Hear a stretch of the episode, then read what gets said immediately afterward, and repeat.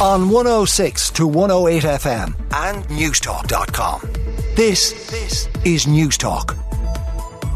The Irish Independent and the Herald go with the same story on the front page. Keep low profile on Dublin's streets. The US warns its citizens, and the Herald Dublin's not for Uncle Sam. American citizens visiting Dublin have been issued with a stark warning about their personal safety in light of recent incidents of violence. And if you're trying to attract tourists to Ireland or businesses to Ireland from America, you need this like a hole in the head. That's sort of a, a warning from the US Embassy. And it comes just days after a US tourist suffered life changing injuries after an assault, which of course happened just yards from Store Street Garda Station. The US Embassy telling American citizens coming to Ireland to avoid walking alone, especially at night, to avoid carrying large amounts of cash and to keep expensive watches or jewellery hidden. Uh, and this is a warning from the US Embassy about personal safety after several incidents of violence in Dublin city centre recently. It's absolutely frightening what's going on. I saw, was it on Monday?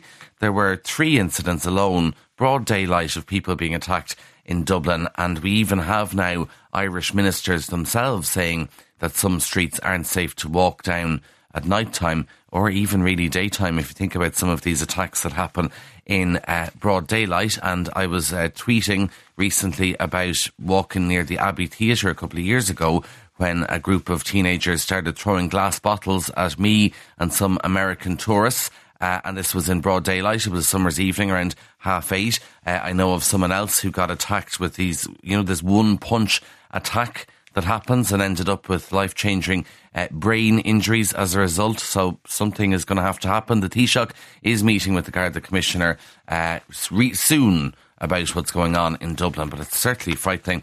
The Irish Daily Mirror blunder taker, you may have heard this story, a family left utterly shocked, and you can imagine why, after their dad's body uh, was sent home from Spain but it turned out that it was actually the remains of a Frenchman instead. Widower Michael Curley died unexpectedly at the age of 83 of a heart attack while on holiday in 2016, and his daughter Jackie, who was suing for alleged psychiatric injuries, said the mix-up was like a horror movie, and the man who was uh, repatriated home bore no resemblance at all to her father. So that's on the front of the Irish Daily Mirror. The front of the Irish Sun, Claire, my social media abuse hell. This is Claire Byrne. Uh, she says she didn't pursue the Late Late gig after seeing the vile abuse she was subject to online. Uh, obviously, there was a big, or big um, speculation that Claire Byrne might get the late late. She was the front runner to replace Ryan Tubridy before dropping out, and she said that hosting the show would have taken trolling to a whole other level because of the abuse that she was getting, and she asked whether she wanted to introduce that level of scrutiny that the show brings into her life. And for me, the decision was that I didn't. The Irish Daily Mail, Gardaí fear new hate laws will mean more desk work. This is a warning from Dublin based detective Garda Mark Ferris, who says that hate crime legislation will drastically increase the workload for Gardaí and leave less time for ordinary policing duties um, because that he's saying, this is Detective Garda Mark Ferris, is saying that the force will be overwhelmed by the paperwork associated with the new hate laws. The Irish Examiner on the front page, Garda concern at airport security reaction to suspect luggage. This is a story about uh, the detection of apparently suspect components of an explosive substance which was found during hand during security screening of hand luggage and now Gardaí are going to raise their concerns with the DAA about security procedures at the airport uh, because they are worried that there could be a vulnerability in security, which I'm sure the DAA would completely dismiss. Uh, but is there a gap in communication between the DAA and airlines? Is the question that it would seem Gardaí are asking there. I was through the airport recently and I thought the security was pretty tight. They were checking uh, everything. The Irish Times, Varadkar sets out stall for budget giveaway in October. You heard this on the news. Reductions in income tax, um, further energy supports.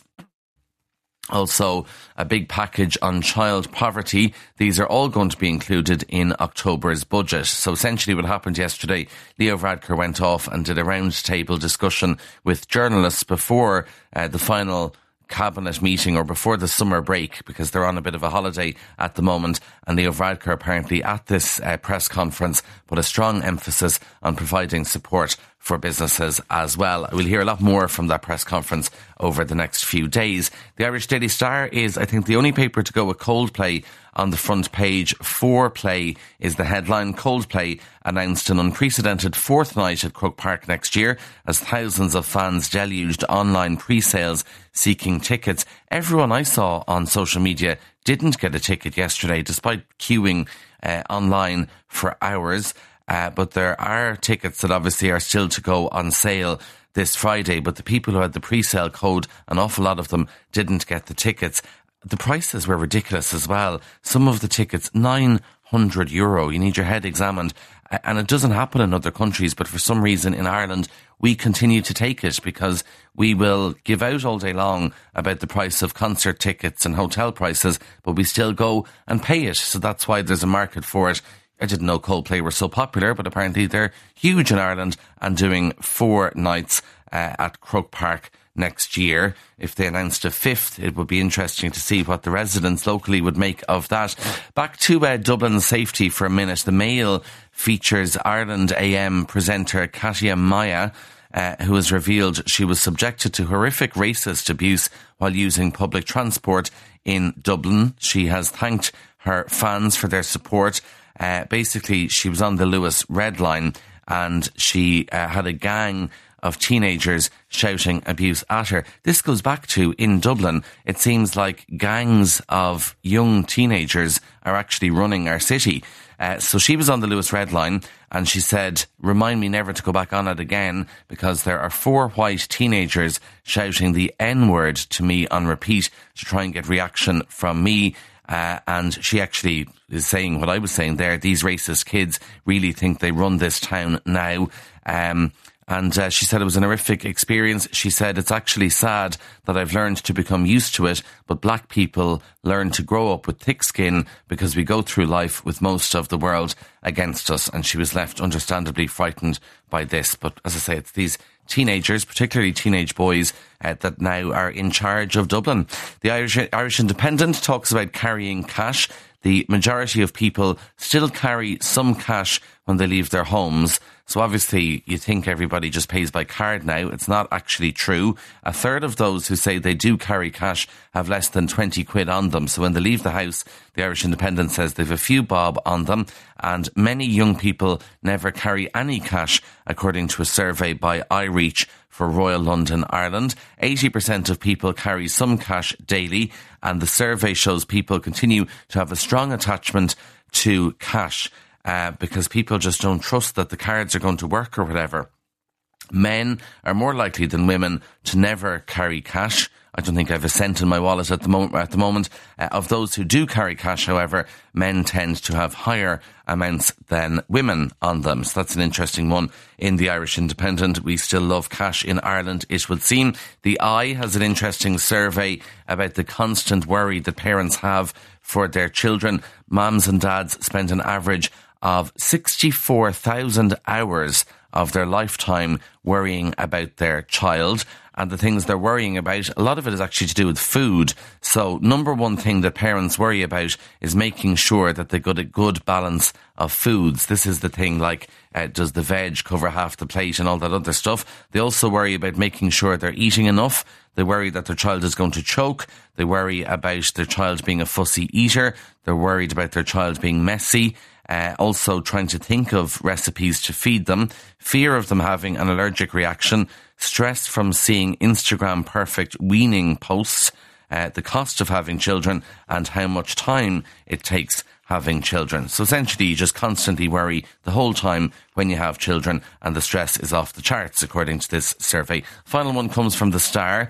Ireland's funniest moments have been officially celebrated because there's new plaques that have gone up around Dublin commemorating some of the funny moments in Ireland. It's all part of the Paddy Power Comedy Festival. So, for example, do you remember your man during the snow who fell over on the ice uh, there's a plaque now there where he fell over. Also, there was a guy who did an interview about uh, St. Patrick's Day and how much he absolutely hates it and the way the Americans go on. So there's a plaque that has been erected on Abbey Street to commemorate that. Also, a plaque at RTÉ in Donnybrook for when Eamon Dunphy made some comments about Rod Little. You may remember that and uh, there's the Ah Here, Leave It Out woman on Talbot Street. So have a look around. These are the plaques right around Dublin city centre for Ireland's funniest moments. Now, those are the stories which are in the papers.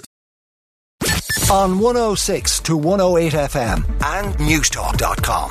This, this is Newstalk.